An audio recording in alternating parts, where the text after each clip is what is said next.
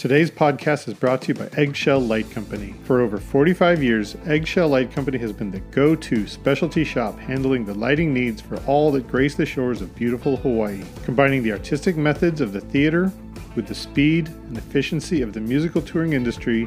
They have pioneered event lighting throughout the Hawaiian Islands. They specialize in supply of top shelf equipment and designers for broadcast concerts, corporate, and special events. From the smallest weddings to televised concerts and the largest corporate clients, they know this is your most important event. It is their goal to make sure you feel that way. Aloha from Eggshell Light Company.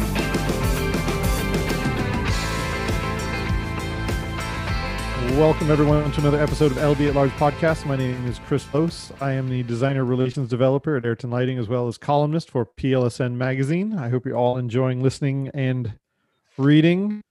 Uh, it is uh, day five for me of the Movember No Shave November. I am uh, raising money for Men's Health. Uh, Movember does a great job of getting money to raise awareness for testicular cancer, prostate cancer, and just men's health in general. Uh, we're doing everything we can to uh, raise some money to make sure that men know to take care of themselves. As men, we we do a lot to try and pretend that we're not sick or try and hide that we're not feeling well to show how strong we are and how brave we are. And sometimes we we forget that we're not invincible, uh, even though we continue to prove to ourselves that we can't be hurt in any way. But every once in a while, we just need to take time to be aware of the fact that we can get sick and that we do need to take care of our own health. So I'll leave a link to my Movember account so you guys can help support us. Today, I am very lucky. I get to talk to one of my most favorite people in the industry. Uh, he's been a, he's a, a legend in the industry. He's done a little bit of everything. He needs very little introduction, but I'm going to do it anyway. His name is Cosmo Wilson. He's a lighting designer and director out of Florida. I was wanting to talk to him about uh, his recent work at the 9/11 Memorial in New York City, and then I did after doing just a, a, a minor amount of research on uh, the tribute. I realized that somebody had already done a podcast with with Cosmo on the subject, so there's no need for me to do that again. So we we uh, we kind of changed the format around, and I'm really excited about the idea that we came up with today. Thank you so much for uh, joining me today, Cosmo. I appreciate. Again, it's always an honor for me. To, I mean, it's great to see you because you're such a good friend, and it's always an honor for me to be on your on your shows, on your podcasts. Oh, you're you're too kind. You're a ray of sunshine for me. uh, so Cosmo and I decided instead of rehashing the uh, the tribute, which is amazing, uh, and not enough nice things can be said about uh, the tribute, which means so much to uh, America uh, the world in general and uh, and the people that take place, including Cosmo. Uh, we thought that we would change it up a little bit and we'd do a little bit of tribute, a tribute our, of our own. So today we chose about uh, 11 of our mutual friends, and we're just gonna sit and chat about some of the people that we have grown up with in this industry who have really kind of touched our our lives and our careers in many ways. So we're to do a little tribute to men's health, men's relationships, and and friendships, and and uh, the things we do to make sure we're all safe and sane in this industry. Well, especially so, now, because I mean, we've you know, with this pandemic, we're not getting able to see, we're not able to see each other. You know, I mean, phone calls, text, emails, Zoom. Um, you know, but it, you know, it's I, I miss I miss a lot of my friends on the road. You know, I, I really do, and and uh, that's a good good idea to to to talk about our friends and you know it's it's a we should do a zoom with all of our friends one of these days I, I i feel that but I, it's not enough for me anymore. Uh, it, it, was a great band-aid you know the zoom yeah. calls the the digital yeah. meetups the things the you know the the virtual circle bars i my heart is full thanks to those, but at the same time, it's it's not enough. It's oh, 100%. it's one of those things that you and I are we get into this industry for the relationships, for the emotions, and you know, it's been Well, For better for worse, exactly. been taken from us. sitting across the t- dinner table from each other, you know, hugging each other, you know, and you know me, I'm a hugger. So it's it's uh it's it's it's it's that's the that's the thing that stuck the most for the pandemic for me. You know, is, is my my personal relationships, like like you said. Mhm. So the first person I wanted to go over, uh, and it's because number one, he he sponsors this podcast, but he is also a mutual friend of ours. And one of the things that you two share is you're basically a free outlet for the best roadie stories on Facebook. You and Bob, Bob Harmon from Eggshell Lighting, are are wordsmiths. Basically, you guys can take your little tiny Facebook square and it turns into something where I I have to sit and take pause. Uh, most of them, when I see that, like the little click, the little link that says uh, "read more," I usually just I just walk past, but uh, or scroll past. But you and Bob are the ones I'm like, this is going to be a long post. I'm going to sit here for the five minutes. I'm going to read it. Well, I, I mean, it's it's funny. I mean, I love when he puts up his stories and and and he and he tells it in such a way, and and you know, and I, that's what I attempt to do as well. So I, I appreciate appreciate that you putting me in the same category with him because his his stories are great, and you know, he puts you right there, you know, with them, and and that's kind of what I try to do as well, and and and um, you know. Bob, t- talk about. I mean, you know, he was the first real lighting guy in uh, in, in Hawaii you know and and so he has a lot of great stories you know especially back in the old days when the bands would come through and it was like hawaii was like a third world country in some ways especially when it came to productions and, and he tells the stories and you know and what a great position to be in you know he it wasn't like he was you know some you know country bumpkin he had a lot of innovative ideas and he would bands would come in expecting you know you know lights hanging on a palm tree. And he would come up with this design and, and stuff and come up with these ideas. And and you know that his story you know it's just great stories. And i just you know i've always i've always enjoyed his company and you know it's his his hawaiian spirit. And and i love bob harmon. And i get to see him every week on zoom. It's good. When you said that, I kind of pictured uh, the the professor from Gilligan's Island powering a, a lighting rig with some coconuts and some uh, Yeah. some citrus and and a couple uh, roach clips holding everything together. yeah I would imagine they were very excited to see Bob when they would show up in uh, in Hawaii, and it wasn't that. Exactly, exactly. You know, and he still continues to innovate to this day. You know, I've done many shows there over the years, and and uh, you know, I don't have to bring lights. He has enough of what I need. You know, and if I if he if he doesn't have it, he'll get it. You know, somehow. So when did you first meet Bob? Well, I did a David Lee Roth show in 1994, and, and that's when when we first met. So we we met then, and and then um, I just I've been back every, every every you know we've stayed in touch, and I see him every year at LDI, and I, I get the the bag of Kona coffee, you know, and and uh, you know every time I'm in Hawaii, whether I'm you know working or not, if I'm there holiday, we get together and we'll have dinner, and and uh, he takes me around and shows me places that I'm completely unaware of, and it's just great, you know. He's he's a great host. I had a moment the first time I got my bag of Kona coffee because I had heard of it so many times before. I felt like, ah, I've clearly made it in the industry. I got my bag of Kona coffee.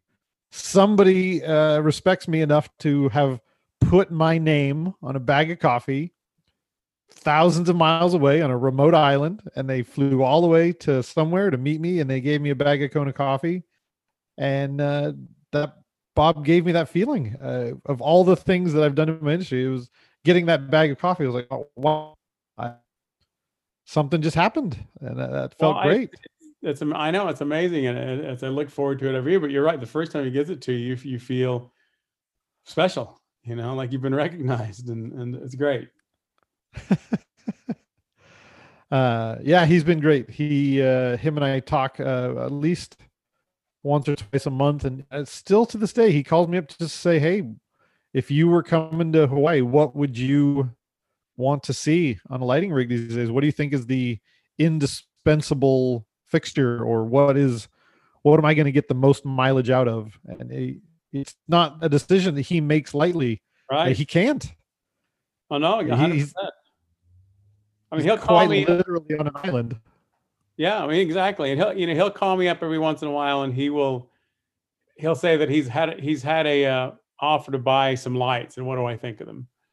You know, Yeah. should I buy this light or that light? Same, you know, like a used light and stuff, and you know, and I'll give him my perspective, and that's the thing. I mean, it's good. You know, he talks to you, he talks to me, he talks to other people about their perspective. You know, it's hard to make everybody happy, but it's it's if you get something that at least he does the research. You know, Mm-hmm. Uh, he's and he does everything with a smile. Uh, I I don't have a I don't have I don't know if he has a mean bone in his body, and uh, I I know that he's in a cutthroat industry, especially out in Hawaii, and he's Yeah, he's yeah. a shining example of how you can uh, get more bees with honey than uh, than flies flies Yeah. with vinegar. I think I think I got that right. you get more you get more yeah flies with vinegar honey than vinegar. Yeah. Yeah, that's the one. That's the one. so, yeah, I uh, I've got nothing, nothing, no- nothing but nice things to say about Bob. He's been he's been great. Uh, the, the few people that I know that have been lucky enough to work with him in Hawaii have all come back saying that they they went in with low expectations, knowing that it was going to be such a long trip, but people still like doing shows in Hawaii. You got to do it. Well, I, of course, and it's like certain, yeah, it's like any any any exotic place or, you know, this, the one thing I worked for the Scorpions and we went everywhere around the world and some places were terrible, but the fact you were there outweighed the conditions, you know, or, or equipment. Yeah. You know, I did a show in India and they had a they had a show made out they had a stage made out of bamboo. And I'm like, okay, but you know, it was great to be in India doing a show on a stage made out of bamboo. Sometimes it is the distance that you've traveled to get to the stage that makes it that much more special. Yes, exactly. Yeah, and, and pleasing the people, the fans. Yeah. Uh, so another mutual friend of ours that you and I have both worked with at, at great length, uh, you even more than myself, is Steve Richards. And again, I, I bring Steve up because you and Steve have a similar thread on Facebook again with the with the sunsets. I, I think you are both world, if not uh, or at least uh, North America famous, if not world famous, for your sunset photos. Well, exactly. You know, we both, you know, and the, and the, and the cool thing is that when we're together, like when we're programming shows together, on many occasions, uh, we've we've we've we've done the sun the same sunset, and we always do like a selfie of me and him standing in front of the sun, sunset. So it's it's great, um, you know, to do that with him, and and uh, and uh, you know he had we have the same appreciation, and and you know whenever I go visit him in California, we always go down to the the uh, the beach and uh, to the pier and take nice pictures and stuff. And it's it's it's, it's a great it's a great thing to share. Mm-hmm. The last photo I saw on Facebook of you two, you guys look like children. uh, I don't know how long you guys have known each other, but uh, it's long enough that Steve doesn't look exactly the same, and you look like it's your first day in the industry. I don't know. I don't know how long you guys have been working together, but can you share how long you guys have known each other? Well, we've been me and Steve. We met uh, in 2008 on the ACDC um, um, Black Ice tour. He was he was on my lighting crew, and and we became fast friends. He would we were programming at upstaging in um, in uh, Syr- uh, Sy- Sy- Sycamore, and um, he would stay the overnights with me. Plus, I always want somebody on the road with me that's that's kind of a programmer type, uh, LD type, and that was that was Steve. You know, he was he was gung ho for it and stuff, and Mm-hmm. you know, learning a new console. He knew the two. He well at the time it was the one. He knew the one better than me, um, and I was just learning the one. And and uh, plus, I like you know I like input. I like artistic input. And you know, it's it's uh, having a crew guy that's a technical guy is one thing, but when you have a crew guy that you know has is an aspiring LD, it, it's great. You know, so so we became fast friends. Spent a lot of time together, as you know, when you're programming late at night. You know, on night after night after night, you, you get to know somebody really well, and and uh, you either get along or you don't. Mm-hmm. You know, so that's that's when. So it's been it's been twelve it's been twelve years. It seems a lot longer than that, but it, yeah, twelve years of, of friendship, close friendship. Did his Australianness have anything to do with him being on the ACDC tour? Uh, probably, you know. I mean, it was. I mean, I'm sure upstaging thought, "Oh, this is a good fit," you know. But I mean, you know, he, he, came out. I mean, he was obviously thrilled to work for his his countryman band, and mm-hmm. uh, you know, we had a great time on that tour. I, I got to tell you, we were in Munich, and uh, I can tell you the date, May 10th, uh, uh 2009. We were doing uh, programming, and um, May 10th, uh, 2009 was my 30th anniversary of my first gig. And I'll never forget, you know, I'm, I'm sitting there, we're programming. It's, it's, uh, I think it was like May 9th and the May 10th. And it was like two, two, three in the morning. And I realized, I said, Hey, Steve, do you know what day it is? He goes, It's May 10th, mate. And I said, Yeah, May 10th is a very special day in my life. He says, Well, what happened? I said, It's the 30th anniversary of my first gig in the business. I worked for a bank called Falcon Eddy on May 10th, 1979. he said, You know, that's the year I was born, right? I was like, thanks for making me feel old. but it was great. It was you, great. It's a great memory for us. Oh, that's just to show how how friendly we are. You were already established in the industry when when Steve was born. Yeah. And now, uh, you know, it's uh, you guys have come full circle. I, I know. I know that uh, to this day, he I know that he's one of your first phone calls when something's uh, going awry or oh yeah, uh, console's going a little wonky. Well, you know, and also, you know, ACDC, you know, there's been talk of a tour and stuff like that. And I mean, I hope it happens. I mean, I don't know anything officially. Hopefully it will.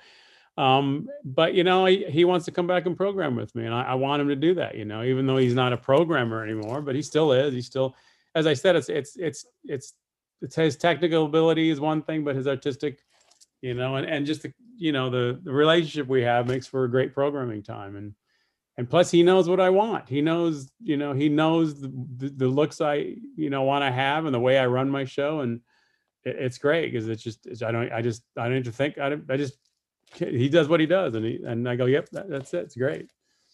You know, I don't know if you can ever become not a programmer I know Steve moved on to some uh, some much larger things, technical director, yeah. Uh, yeah. producer, even.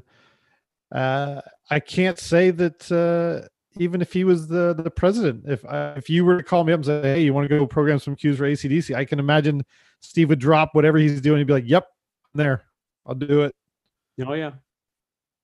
Uh, he loves to have his fingers in everything. He he is he's so knowledgeable to a fault. Like Steve, you know too much stuff just relax. You know, you, you yeah. you're right. you, you you don't need to argue with me anymore. You're right. We're gonna do it your way. Let's you got it. You know, he's he's a very knowledgeable human being.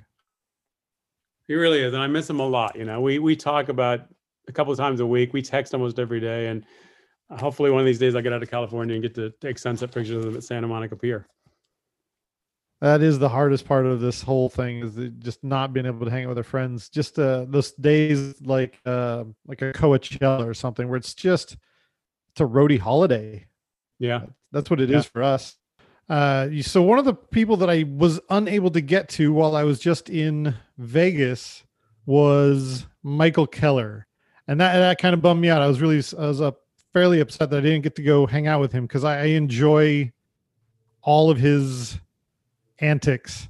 That guy just makes me feel like everything is under control and he uh, he's like a a savant in so many ways. When was the first time you get to work with Keller? Oh God, the first time I got I can't even remember the first time I worked. I can't remember the first gig. I mean, it's been so long. I mean, you know, me and Keller are like two peas in a pod.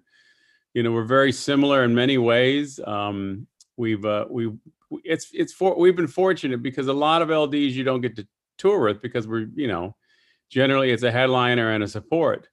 Um, but you know I've done festivals where we've toured together, and and the, the cool thing about me and Keller is we've built. I probably we've probably done more of the same bands than any other LD. Uh, you know, pick up pair of LDs and probably because we're similar. We we run light similar. You know, we're both old school. Um, we um he's done he's I've done his gigs, he's done my gigs, and we just we've we've just done the same bands because it's it's it's the way it's happened. I mean, we've done I think Scorpions, Foreigner, uh, Aerosmith. Um, I'm trying to think what what other bands. I mean, there's several bands of oh Ozzy and Black Sabbath. I mean, of course. You know, we've we've uh, you know, and that's what we were we were lucky. We got to tour together. Um, I was working with a band called Mudvayne, and they were on the Ozzfest, and he was uh, he was doing uh was doing Ozzy, of course, and and uh, boy, man, we had a blast. It's it's uh you know, in that same way, whenever I'm in Vegas, we get together every single time. You know, we'll, we'll all get together and go out you know, carousing, eating, drinking, and stuff like that. And, and we have a we have a lot of fun. And he, is a character. You know, I, I love the guy.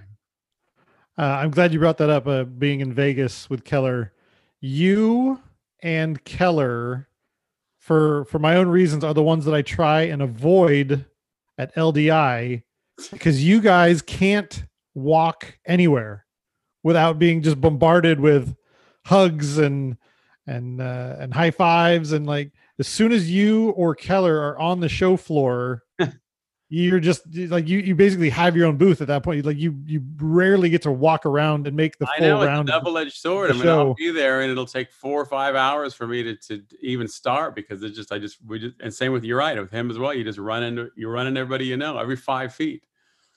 Yeah. You know, uh, so. uh, I I felt honored the one time that Keller was like, "Well, yeah, let's let's make time to go lunch." I'm like, of all the people in this in this whole arena, you've decided to go to lunch with me. This is awesome. That's I would love to do that.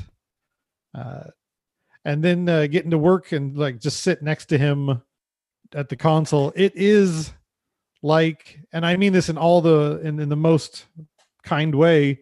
It's like being a part of rock history, watching Keller run the console the way he does. Yeah, yeah, no, I agree. Yeah, one of my favorite stories was working with him. As I was, uh, I was lucky enough to be chosen for one of his programmers for on Ozzy, and he has such a unique, and I'm saying that with air quotes, way of running the console that it, I would try and teach him a new way of doing something on a console, which is more modern. And he's right. like, "Yeah, that's not going to happen. Do it right. the way I told you to do it.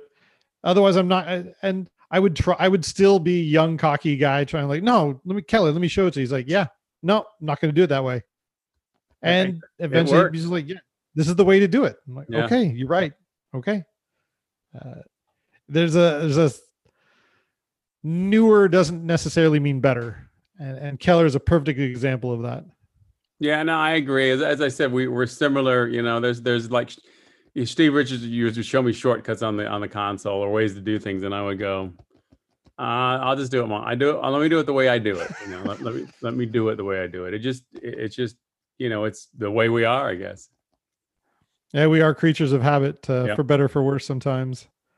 Uh, one of my favorite things was seeing him and uh, Terry Cook go to odds sometimes because Terry would try and you know Terry would be brought on to make something newer and fresher and uh yeah. Keller would have his eye and go like no this is the way it's been for 30 years and if ozzy doesn't have it that way you're gonna get a note.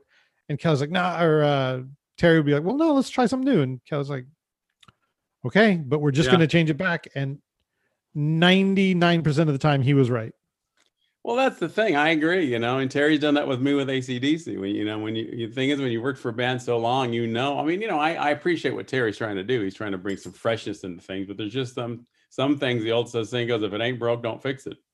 Mm-hmm. Mm-hmm. So one of the things you mentioned is you and Keller are often opposite each other on the bands, and so you rarely get to actually be on the road together. I was lucky enough to do a podcast with Ethan Ethan Weber and he had the same story. He's like, Keller is one of my best friends in the industry, and we never get to work together. Uh, do you? Is that something that's happened to you as well? Do you get to hang out with Ethan as much as you'd like to? Uh, well, yeah. Well, no. I mean, once again, it's it's uh, you know, we were especially you know doing ACDC and doing the Stones, you know. But having said that, we did uh, back in I think it was 2003 the Stones were touring Europe and, and the ticket sales were okay, but they wanted to beef it up. So they got ACDC to join us because AC Angus and Malcolm had just come and played on the uh, the Stones shows in Australia. So they decided, why don't you guys come up and, and support uh, the Stones? And you know, ACDC obviously is not going to support anybody, but they have a huge respect for the Stones. So so that was, you know, we got to tour Europe for about a, a month or so together, me and Ethan, uh, and that was fantastic. I mean, that was a lot. That was a lot of fun. Um, but When was that? Was it 2003? ACDC and the Stones Yeah. on on one ticket. 2000, 2003? Yeah, 2000. Yeah, 2003. I guarantee it. Yeah. Wow. We did um we did three we did a total of five shows and three of the shows were with the Stones, you know, like racetracks like Hockenheim, I think we played.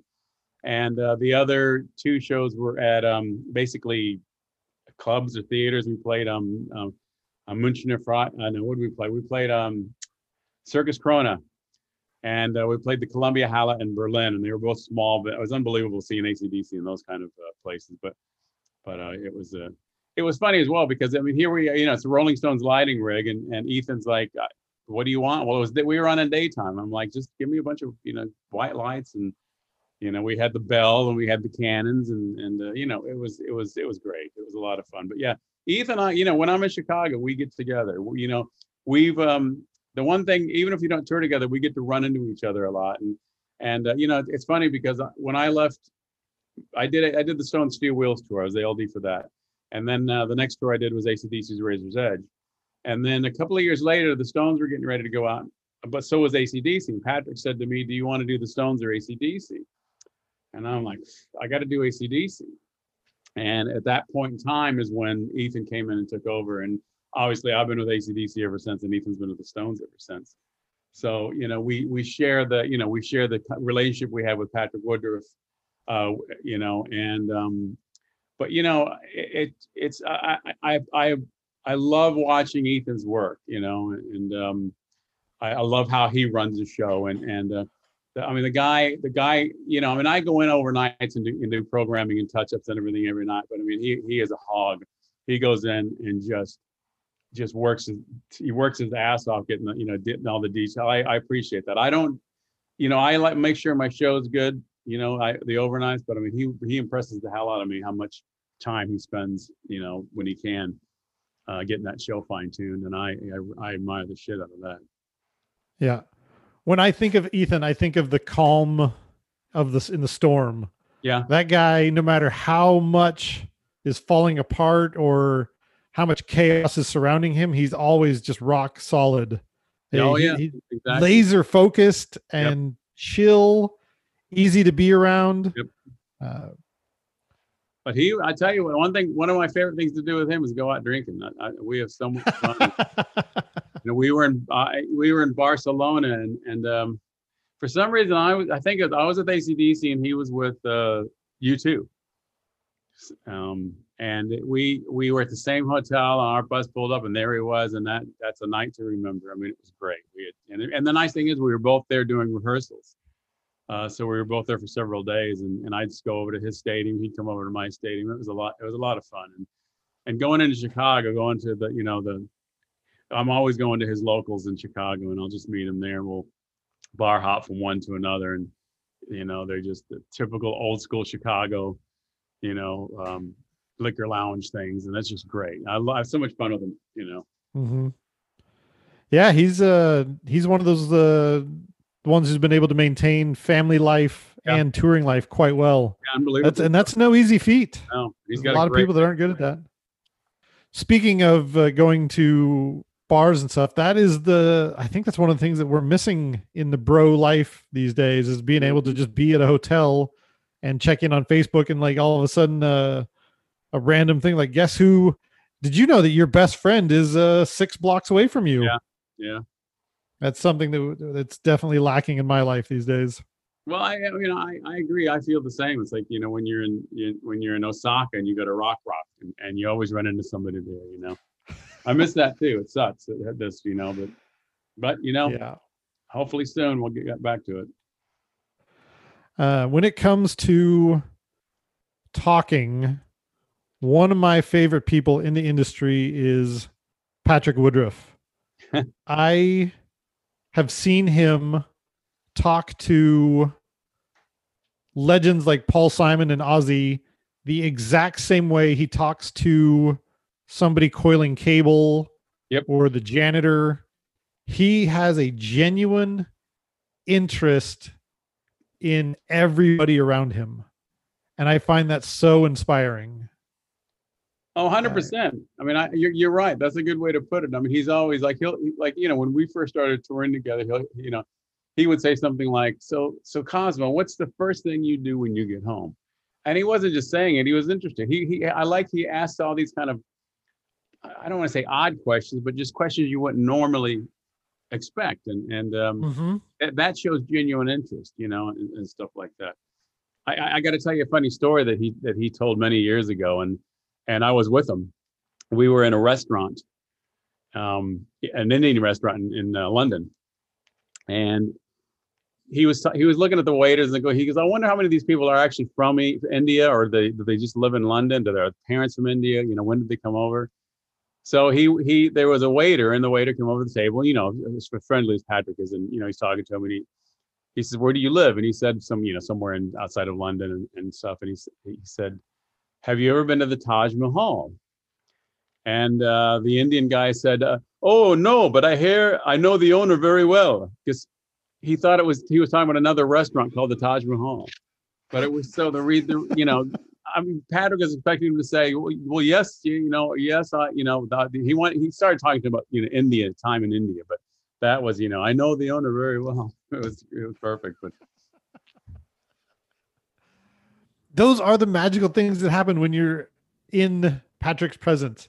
oh, 100%. I've seen him get up and like leave the table of all the executives and just go talking to the bartender and he's gone for like an hour. Yep. And he's like, "Oh yeah, that's my new best friend over there and they're coming to the show and uh make sure I've got 5 VIP seats for him and his family and his his mother who just got back from her appendectomy and you're like, "What were you doing over there?" He's like, "Oh yeah, did I just met him. That's the bartender. And that's my new best friend." And and he's not joking around.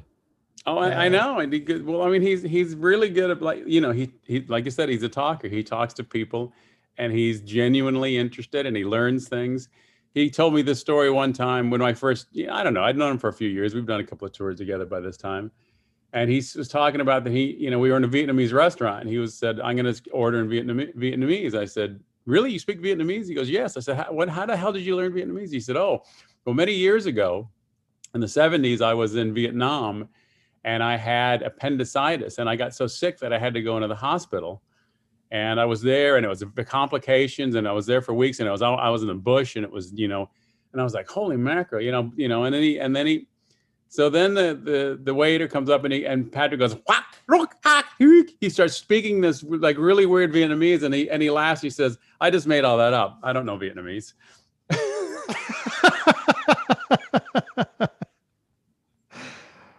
but the rest of the story was true, No. or the whole story was the just whole story was made up for for him because he wanted to pretend he was he could speak Vietnamese. I mean, the whole story about being, being in the hospital and being in his backcountry hospital, you know, for for months, and he had nobody spoke English, and he had to learn Vietnamese. But you know, I love you know Ah. he's, he's a jokester like that, and that's what I love about Patrick. I mean, I've known Patrick for 32 years now. You know, and Wow. I've learned obviously so much from him. And I like Patrick because he's an LD that came from the ground up. You know, he was a crew Mhm. guy and he was on Rod Stewart and stuff. And and he's he's um we make a good team because he's very artistic and and I'm I'm artistic but I I- you know I'm I'm I'm I'm more straightforward about it you know I'm not artsy he's nuts very and bolts. yeah yeah I'm very nuts and bolts and stuff and, and um so but the combination of us especially for the shows that I do with like ACDC I mean Mhm. you know acdc isn't pretty you know you know it's it's um acdc isn't flowing drapes and stuff No. acdc is you know nuts and bolts and, and stuff so the so the two of us together do we have a lot of fun a lot of fun putting it putting that, that show together and uh you know it, it's it's uh acdc wants they want me and patrick every time you know they they're comfortable with us uh you know i always say bands don't uh, pay you to talk about lights. They pay you not to talk about lights. You know they want to concentrate on their show. They don't Uh-huh. want you know so so so they know when me and patrick are there and the same with opie you know we're there and they don't think about it. It's they know that everything's going to be perfect. Yeah. Patrick is very good at uh, talking about lights to to his the people that want to talk about lights. Yeah. But when it comes to him to the the artist, he's like, no, let's talk about your family and your vibe Yeah. and what you were exactly kind of thinking. And that's what he's great for. I could never. Uh, that's probably what keeps me out of the designer seat is being able to do the the politics that that Patrick does, that where he can just go and soak up so much information. Yeah. Come to uh, a person like myself or uh, Terry Cook, who's also very good at uh, Yep. soaking all that information in, and then just kind of translating it. Uh, Terry Cook and I have this long-standing joke where one time Patrick and I had this this red and white chase, and uh, Patrick was just was not happy with it. Not happy with it. like you know what? Maybe you should take that red and white chase and turn it into a white and red chase. Yeah. And for some reason, I just inverted it. He's like, "That's all I needed you to do." I'm like, "Oh, all right, thank I've Had you." lot, I've had lots of things with that. I I, I got to tell you a story about Terry Cook. We were on the last ACDC tour. We'd uh we'd been out for um probably uh, eight or nine months, and and uh, we were coming back to the states, and we were coming in. Uh, we were in uh we were in um what's what's the uh so we were at the Tacoma Dome, and we were doing rehearsals in January. Um, the wooden one. yeah, the wooden one, yeah. Yeah. So Terry came in because Patrick couldn't be there. So Terry came in. Steve Richards came in the program with me. So it was me, me, Steve Richards, and Terry Cook. And my unfortunately, my brother had died um, earlier in January, and things were settled. But I had to go back home for a few days for my mother and stuff. So um, we did. We got everything done and programmed, and um, and then I went. I went home for like two days, and then I came back and. What had happened is they they'd repro there was a couple of new songs um, and they'd reprogram some stuff. And uh and you know it's, it's and you know i'm i'm looking at it i'm going no this isn't going to work. Same thing we were talking about with um uh, michael keller. I said I, I don't think this is going to work. This is too pretty. It was kind of pastel colors and and uh, and both stevens Terry like no no it's going to be great. We've run it. It's going to look good. And i'm like okay uh, you know okay. So so that that you know the first show was a couple of days after that. I went ran the show and, and during the song terry terry no, i didn't even say anything. I mean this didn't work. It was terrible. And terry came over and he said you're right. We'll reprogram it tomorrow.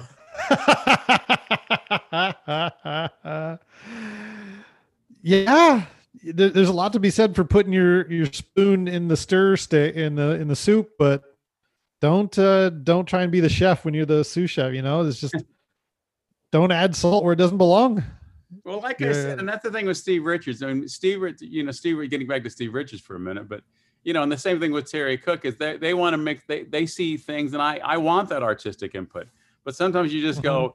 that's not going to work you know let's, let's you know trust me it's not going to work. But as i said i appreciate you know especially terry saying let's try it you know and if it doesn't if it doesn't work i'll be the first to tell you and he was the first to tell me that it didn't work. Yeah yeah. Sometimes you have to try it just to Yeah. convince yourself that it's not worth it. One of the things about patrick woodroffe that i always find interesting is that all of the stories that i've heard about patrick before i met patrick sounded so over exaggerated and i'm like there's no way that's true.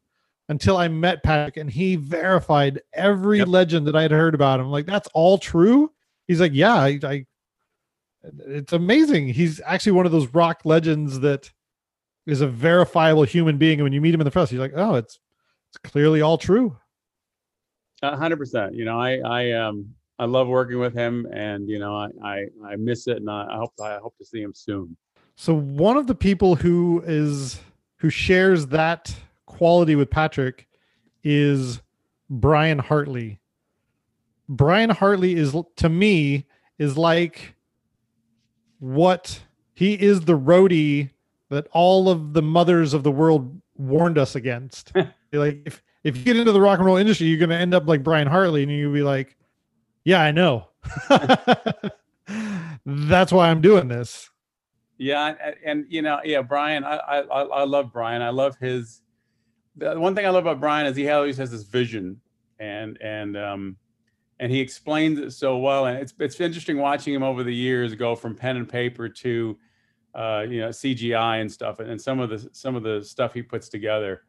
You know, I mean, you know, you look at the, the Trans Siberian Orchestra and and you see the results of, of his vision and how incredible that show is. And and uh, you know, one thing I love about Brian Hartley is he's his visions are bigger than himself, and he's so he's so good at projecting that and and uh, and then, you know the didn't stuff like Megadeth you know and then, you know he came mm-hmm. in when I was doing Judas Priest last year I had to leave to go back to Aerosmith he came in and you know knocked it out of the park and and, uh, and he's another guy that's a lot of fun to be around and, and laughing and, and I love Brian Hartley he's a good guy to hang out with when he describes his concepts to me I don't just hear what he's saying like I feel it in my body yeah. he's so yeah. emotive and you yeah. can see it in his body how excited he is over every new and subsequent idea. Yeah.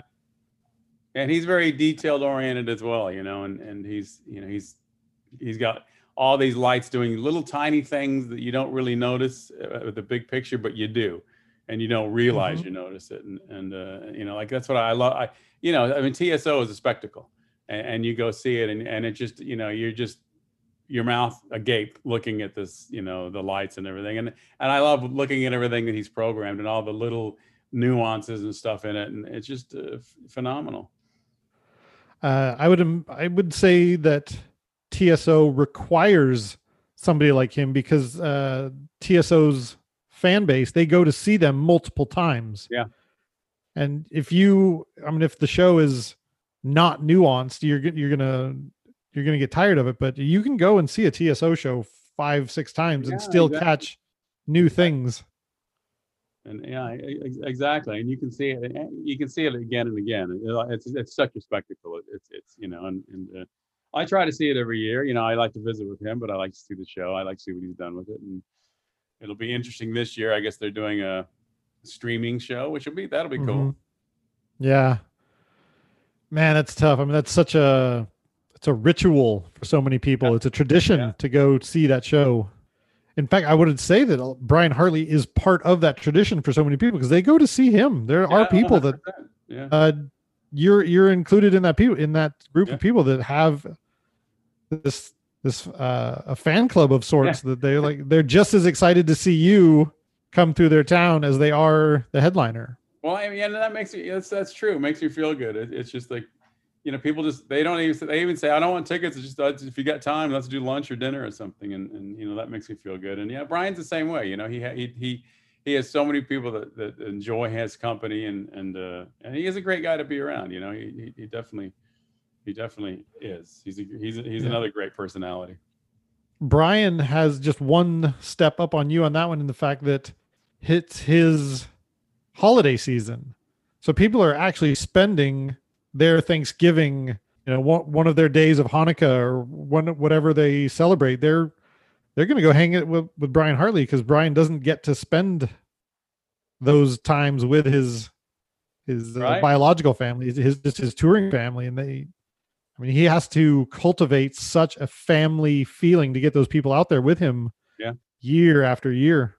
Well, plus they're doing two shows a day. Plus they never have a day off. I mean, you know, it's I I can never remember him coming to Orlando and having it's like, you know, you have a day off. No, you know, and you get two shows, and it's just like you see him for a few minutes, but you know, it's worth yeah. it. Some of us would think that uh, they would take this year to relax, but not Brian. He's he's already working on something new. He's got a new soup in the in the pot. Yep. Yep. He doesn't stop. Uh, Speaking of people that just refuse to stop working, Rob Koenig, the big guy, one of my favorite human beings in the industry. That guy will just uh, he will stop at nothing to find work. I I love watching his motivation. Uh, maybe you can speak to some of the times you've uh, had the pleasure of working with Rob. Well, I mean, I you know Rob used to live in Florida, so we saw each other from time to time, and and um, I just, you know, I love Rob. I just, he's got such a, he's such a nice person, nice guy, great personality, uh, kind of like a gentle, you know, bear uh, of a guy. And, and um, I love, I love watching him run lights. And I mean, as a matter of fact, he told me, and I mean, you know, it's amazing that you, the things you don't realize you have impact on, but I was in New Orleans, oh, probably in the 90s uh, with ACDC, and and uh, Deep Purple was playing at the House of Blues, and uh, so I, you know, somehow got, I don't know how I got in. I don't know if I knew anybody. It's before I knew Rob. I mean, I think I knew. I don't know. I knew the. I can't remember, but anyway, so I came in. You know, it's the House of Blues. The lighting rig is a few par cans, a few moving lights that all need work. A couple never work. Uh, you know, but it, it was. um I was impressed. I mean, it was a, he did such a great job, especially with the system he had in there, and especially with Deep Purple. You, you know, uh, you know, legendary band like that, and and I, you know, I went went up and met him, introduced myself, and boy, he knew who I was. You know, ACDC's LD and stuff, and and I told him, I said, you did such a great job with this, you know, the the this problematic rig, you know, the House of Blues rigs and stuff, and I, and I you know, we we chatted and stuff, and you know, and then he loaded out, and then. uh fast forward years later, I'm, you know, he tells me the story about how that how that um, inspired him and how good it made him feel, you know, as a young up and coming LD. You know, and so you you know, you just, it really made me realize that things you say. I mean, I never say anything negative to anybody anyway, I, and I and I try not to bullshit them, you know. But uh, you know, I I do when I do notice things, you know, I'll say, you know, I'll go to LDs and say, I love that blue. What you know, what gel is that or something? You know, in the old days when you remember gels. But um, anyway, so you know, and we've um, you know, he I've had him take over for me from Aerosmith when I'm going to go to ACDC, and you know, his obviously his work on Metallica is legendary, and and I just love hanging out with him. You know, he's he's such a he's so much fun to be with, and and uh, we did we did dinner earlier this year when I was in Los Angeles, and it was in um, but uh, it's just great. Great. He's such a great guy, and I I I'm mad that he moved to California because now he's all the way damn across the country. But you know, it, I find that some people I see more. It's, it's, like a guy named Alan Henderson who was a very light uh, operator and and um, a programmer. He he moved to Florida to be near me, and and uh, we never saw each we saw each other more on the road than we did here. So he, finally moved back to New Jersey. It's funny how that is, pre-COVID, of course. Yeah, I uh, I have spent many uh, a, a console session with Rob. We're watching him, and he can just I, I think he quit smoking, but he used to be able to just sit and smoke and do his energy drinks and right. just there's like hour after hour there's no way this guy can keep going and he he can he and and have a good attitude the whole time yeah, the whole time yeah. i've always found that impressive i i sometimes i forget that he's younger than i am because i feel like he's wiser and uh I don't want to use the word grizzled, but I mean he, he he's just I know what you're saying. Yeah, yeah. Rough around the edges in the way that I'm like, wow, you are you've been it's really like in the trenches. There. Yeah. Yeah. In, uh, experience. I'm going to say that. I, yeah. I forget yeah, he's younger than me because he's he's more experienced. And I'm like, man, you are the things you've done and the things you've seen. That's you're, you're well beyond yeah. your years in wisdom. Yeah, exactly. And you know, the work he does in Metallica is is experienced. It's it's you know, it's great stuff. I mean, and you know, here's the thing: when I when my shows, I busk a lot of things, so I set set up to busk and and um he took over for Aerosmith, and so it was my bus show. And so fortunately, I had time, and I went and did the first show with him, and you know, sat and man, it was hard on him. I know, because it was like it wasn't his show. He was running not only running my cues, he was running my busk, and he was like, "What are you doing to me?" You know, but he pulled it off, you know, and it, at the, uh, he said he never, he never, I said, did, did you ever get called in the dressing room? And Stephen ever, he said, no, he said, he said, I never, you know, Stephen didn't even know that there was another LD, you know, he forgot. It was like perfect. Wow. You know, so it's, it's easy to forget what a huge compliment that is to have somebody else sit at your helm. It's, it's like a captain of a ship going like, look, I need to get off the ship for a few days and I need somebody to captain or I need to pilot my ship. And, you know, that's a, that's not a decision that we make lightly. No. So for you to be able to say like, yeah, I've, I've relied on him to run a show for me. That's, that is the largest compliment I can think of. Yeah. hundred percent. One of the people that has given me that compliment in, in a con on a console and uh, for writing is Nook Schoenfeld. And that makes me feel amazing. Well, I I grew up reading Nook's articles. Yep. And then when he was when he reached out to me like, "Hey, would you like to take over my article?" That was the moment I was like, "Wow, this is like I just became part of that the Nook echelon." Right. And that uh, so that's a that's a great feeling, I, and I'm sure that you've had some uh, wonderful experiences with Nook as well. Well, yeah, I mean, you know, I've known Nook a very, very long time. You know, talk about a character and a guy, you, guy you really I love hanging out with Nook. You know, he's always laughing. He's always got this great attitude. uh, I love the way he looks at life and stuff, and you know his, his writing, of course. I mean, you know, and you know I write as well, and he's he's complimented me on my writing, and, and that makes me feel good coming from him. You Mhm. know, and yeah, when I remember when you got that when you got that position, and I was so happy. You know, when you when you got that, it was perfect, and then and I read it every month as well. But uh, yeah, Nook, you know, and and Nook has has been a, a big fan of mine for a very long time. You know, he's very complimentary. You know, I mean, he was uh, you know, I I, I won a um, Parnelli Award a few years ago, and and he he I know he was instrumental in it. And uh, it's uh, you know, just you know, when you have people that you're advocate and, and that, that, you know that, that look at you as as successful and good at what you do, especially someone who has you know who writes about the business, it's it's it's really uh, it makes you feel great, you know. And and uh, and as I said, we've spent we- we've you know we've spent a lot of time together. LDI, we always get together, and and uh, and uh, it's just so much fun hanging out with him. You know, I love him to death. Nook, getting a compliment from Nook is a genuine Yeah. compliment in the fact that he he's uh, he's got that New Yorker no bullshit. He Yep. doesn't say anything nice. He you can never coerce him to say something nice. If he doesn't have a nice thing to say, he's not going to be silent about it. Right. He, he you know if if he doesn't like the, what you've done, yeah. No, you're right. Yeah. for better for worse he'll tell you and he's told me a few times and i i i've had to like suck up my ego a few times and go like you're an insane old man nook what are you talking about this is good stuff and he's like no it's crap and then he can always justify it and after a few minutes or a few even a couple days i'm like oh yeah that was i needed to dig deeper and Well, I uh, mean, he's it's- always good for that It's like he inspires you in a negative way. It's just like don't you know you shouldn't do that. And you go, you know, you're right. Maybe I shouldn't be doing it that way, you know. Uh, yeah. in Mr. Miyagi way. Like, no, sand the floor.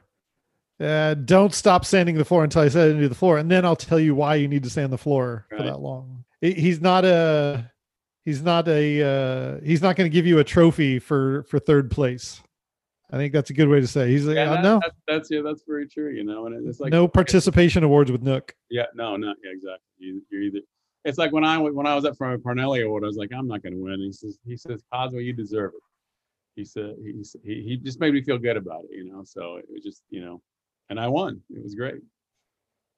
Well deserved. Very Thank well you. deserved. Um, the only times that I actually get to hang out with Nook, like you mentioned now, is uh, as at festivals. Those are the only times that we really get to hang out with a an amount of our friends that makes it worthwhile, Yeah. other than LDI. Uh, things like Coachella. Coachella is one of those ones where it's like a roadie holiday where we all get together and uh, we might actually have some amount of time to meet up. I mean, it's rarely at night, but I mean, it's sometime that we can actually spend time with other like-minded bros in our industry. You know, Right. Yeah. Exactly. I agree. It's yeah, and that's the thing about the big festivals. Yeah, like Coachella is great for that, but the, you know, when in, especially when you tour, you know, like Monsters, you know, the old like ACDC doing the Monsters of Rock, uh, that was great. You know, it was hanging out with other people. Howard Ungerleider was was on that. 'cause he was Mhm. doing Queensryche, and so me and me and Howard became great friends on that tour. But yeah, that yeah, that's that that's the nice thing about a, a big festival, especially a tour, is you get to hang out with a lot of other LDs that are you know at your level. Uh, when I think of Coachella and I think of all of those get-togethers, I th- I kind of put Dak Harris in like a stepfather role for that. Like Yeah. he's always the one to, if if Coachella is falling apart, everybody gets to work, but it's his job to make sure that Coachella is going smoothly, just smooth enough that we all have time to go drinking together. Well, that's that that's that's the that's old school. I mean, Dak. I mean, Dak. that's that old school mentality. I mean, you know, this is this is why we do this. We don't just do this to work and work and work and work and tour and tour. We do this for the fun, the times we're not working.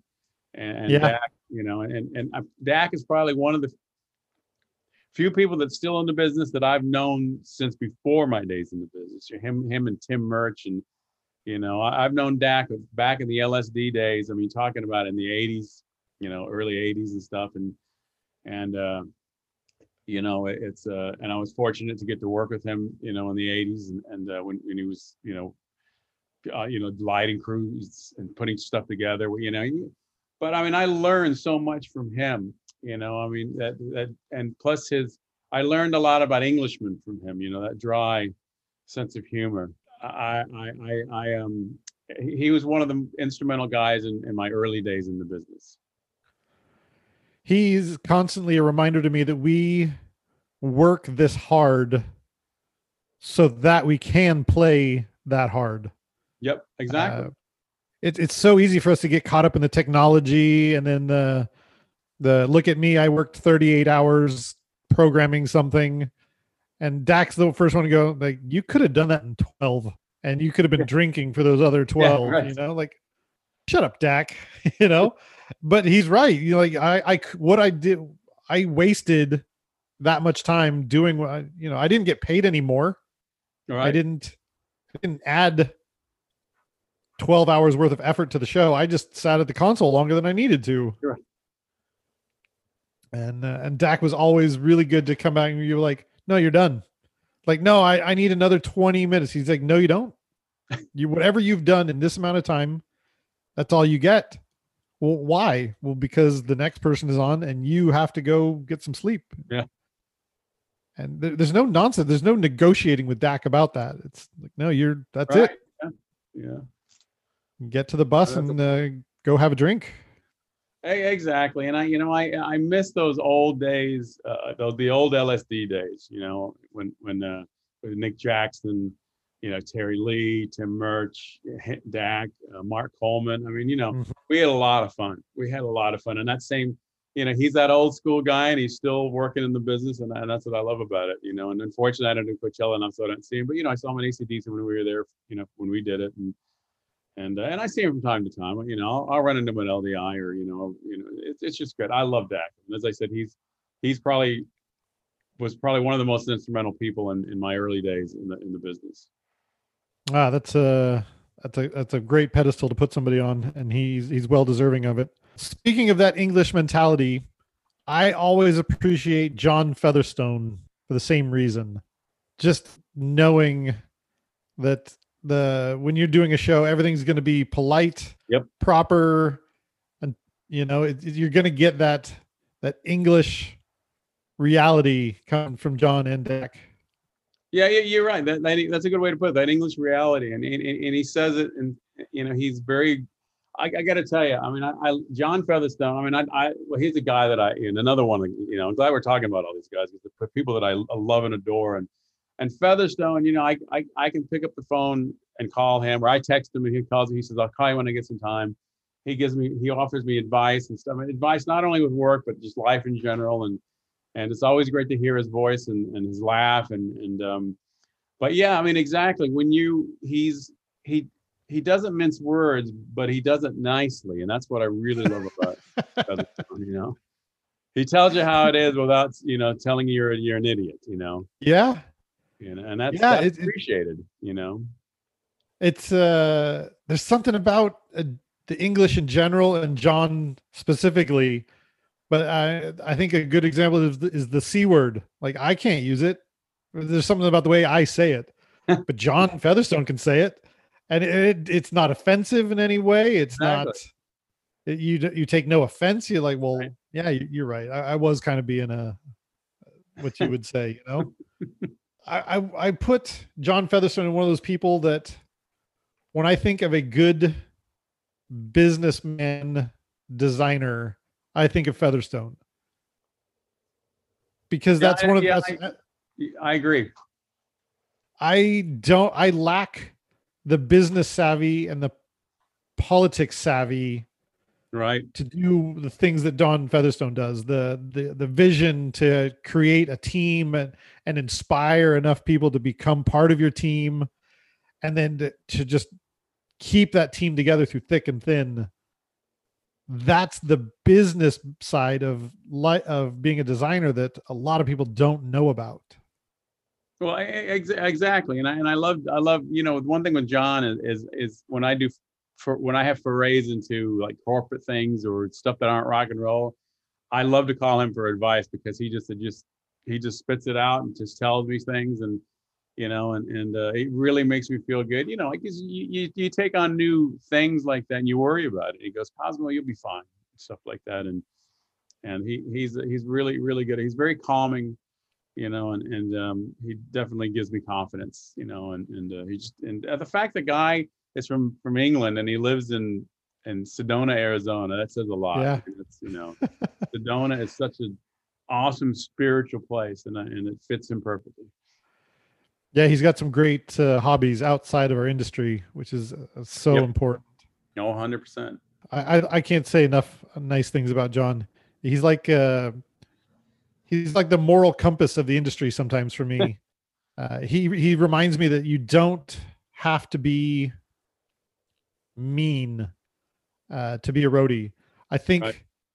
Uh, you were you were you were around for that sort of thing, but uh, I think you've probably been able to see just like John see that our industry go from this gruff pirate style roadie Yeah. to where we need to be a little bit more sustainable. Like we just can't be yelling at everybody anymore. We have to actually be kind and we can't yell at every single person anymore to get the results. We kind of have to be a little more optimistic and a little more kind and compassionate to to tour the way we do now.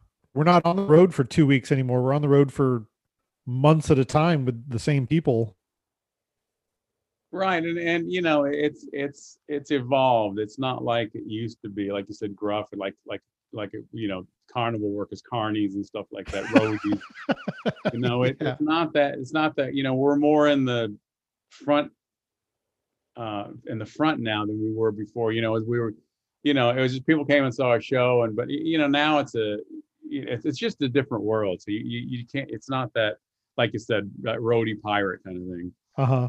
you know so and and and you're right and, and john featherstone is, is is the gentleman you know and and um it it's uh Yeah. it, it's funny like i said his he's mostly in the corporate and i'm still in the rock and roll and and uh you know we kind of we kind of meet and talk about things and talk about stuff beyond the rock and roll of the corporate and how to mix it and stuff and you know so we'll see so and you know they do all i don't do my i don't draw my own plots anymore i don't do Vectorworks i just I just I just have them do it, and you know that's such, he's such a great guy to talk to about doing my plots, and he knows what I want, and, and um, That's awesome. so That's a great selection. yeah, hundred Uh, one of the last people that I would love to discuss with you is somebody who kind of entails a little bit of everything that we've been talking about. Uh, this guy can work 24 hours a day, drink 18 hours a day, hold everything together. He can kind of do a little bit of everything that we've been talking about, and that is Faye McMahon. Now when I think of the gaff tape of the industry, I think of Faye. well, I, you miss one thing. I don't think he can drink 18 hours a day. It's 24 hours a day. yes. Oh my God, Faye McMahon. I mean, talk about uh, talk about a character in this business, you know, and the things he's done. And and you know, here's a guy. You know, I met Faye. Mc, I can remember when I met Faye McMahon when uh, Def Leppard came through. It was either Orlando or Lakeland, Florida, and he was the LD, and I was a spot, and he called my spot, and and um, I met him after the show or before the show, and and uh, you know, I've met him several times, and you know, for we've been I've been so fortunate to have done a lot of touring with him and uh, I I love he's one of my favorite people in the industry. Period. You know, I just love it. I just I can't get enough time with that guy. he is a straight shooter. The very first time I had I had the pleasure of working with Faye was with actually with you on Def Leppard. Uh, there became a, a time where a uh, a media server person was necessary, and I got the phone call to come be the media server guy, and I had never done a, a hippo before. Right. And I explained it to him like, look, I I know media servers. I haven't done a hippo before. And I'm like, well, because I've never done this before, I'm going to charge you X. He's like, and his first thing to me is like, well, my budget is X plus X plus another 500. He's like, I'll pay you that. I'm like, well, uh, that's not how negotiations usually work for me. Usually people would have just offered me X minus a certain amount.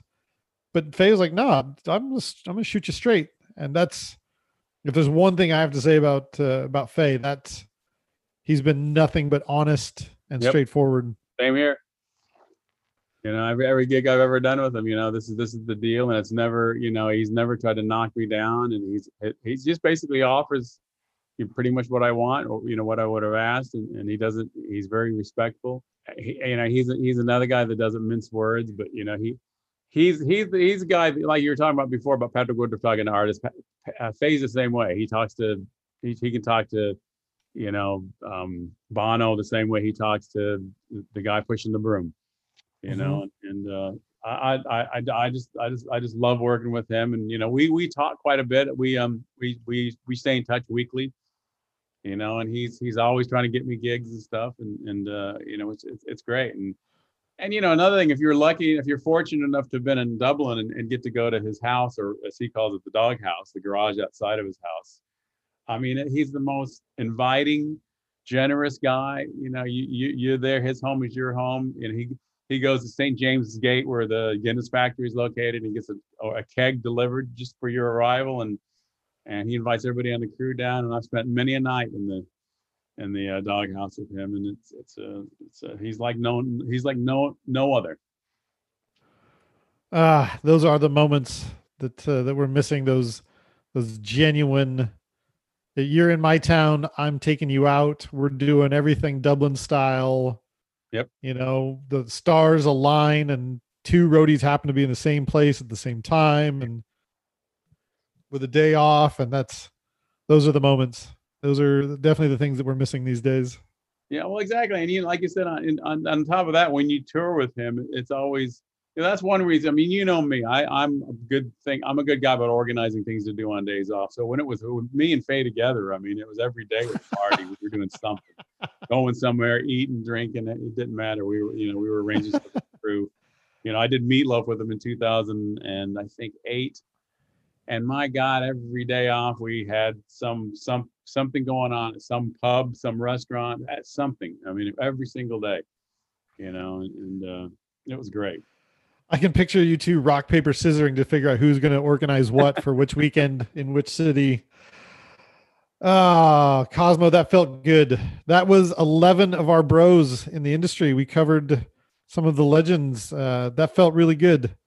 I will uh reach out to everybody to let them know that we uh, we talked about them. We were and, talking uh, about them. Yeah. I, well, I, you know, I'm I, like you said, I miss I miss everybody. You know, it's I mean, even if you don't tour together, you run into each other. You have the opportunity to. Like I said, I mean, I come to Chicago and Ethan's home, and you know, we do dinner. We go drink some some Pabst Blue Ribbons and in a smoky, you know, bar. You, know, and and I, you know, going into Vegas and seeing Hartley, and, and you know, it just I, as I said, even if you're not touring together, you, you're, you're going to see most people at least within the year, you know, if not a couple of years. But it, eh, you're right, I miss it. You know, it's been now. I've been I haven't toured now since February, so it's been like nine, eight or nine months. It's it's a, uh, I'm missing it. I'm missing my friends. I'm missing my bros, like you said. I'm missing my friends. Yeah. But you yeah. know, it's great that we got to sit down and talk about our friends and and uh, you know, we should do a 60 person Zoom. I I hear you. I, I am so eternally grateful for the the Zoom being able to keep us all together. But I you know as much as I cherish these moments, I'm I'm tired of the Zooms, man. Oh my god! It's, it's time for hugs again. It's time for drinks at McSorley's or at the Cosmo Airport, whatever. Yeah. You know, I'll t- I'll take a I'll take an airport bar over a Zoom call, ninety nine times out of hundred. Well, hundred percent. I mean, you know, it's it's yeah, I it's, it's it's I really you know obviously don't see I you know I stopped in to see Joe Perry uh, a few couple of months ago, and that was so great seeing him in person. Um, I've seen Brian, Johnson um, a couple of times, and it's just great seeing him. And, and uh, you know, there's a few road crew around Orlando and the Central Florida area, and I get to see see them from time to time. And you know, but you, you, you just not having that face to face time meals, beers, hugs, hugs. I mean, it's it's a yeah. it's, it's, a bummer, and and uh, I miss everybody. I I share that sentiment with you. Thank you so much, Cosmo. I appreciate it. No problem, Chris. I enjoyed it as well. It's good to see you on the. Good to see you here and talk, and, and uh, it's, it's good to reminisce.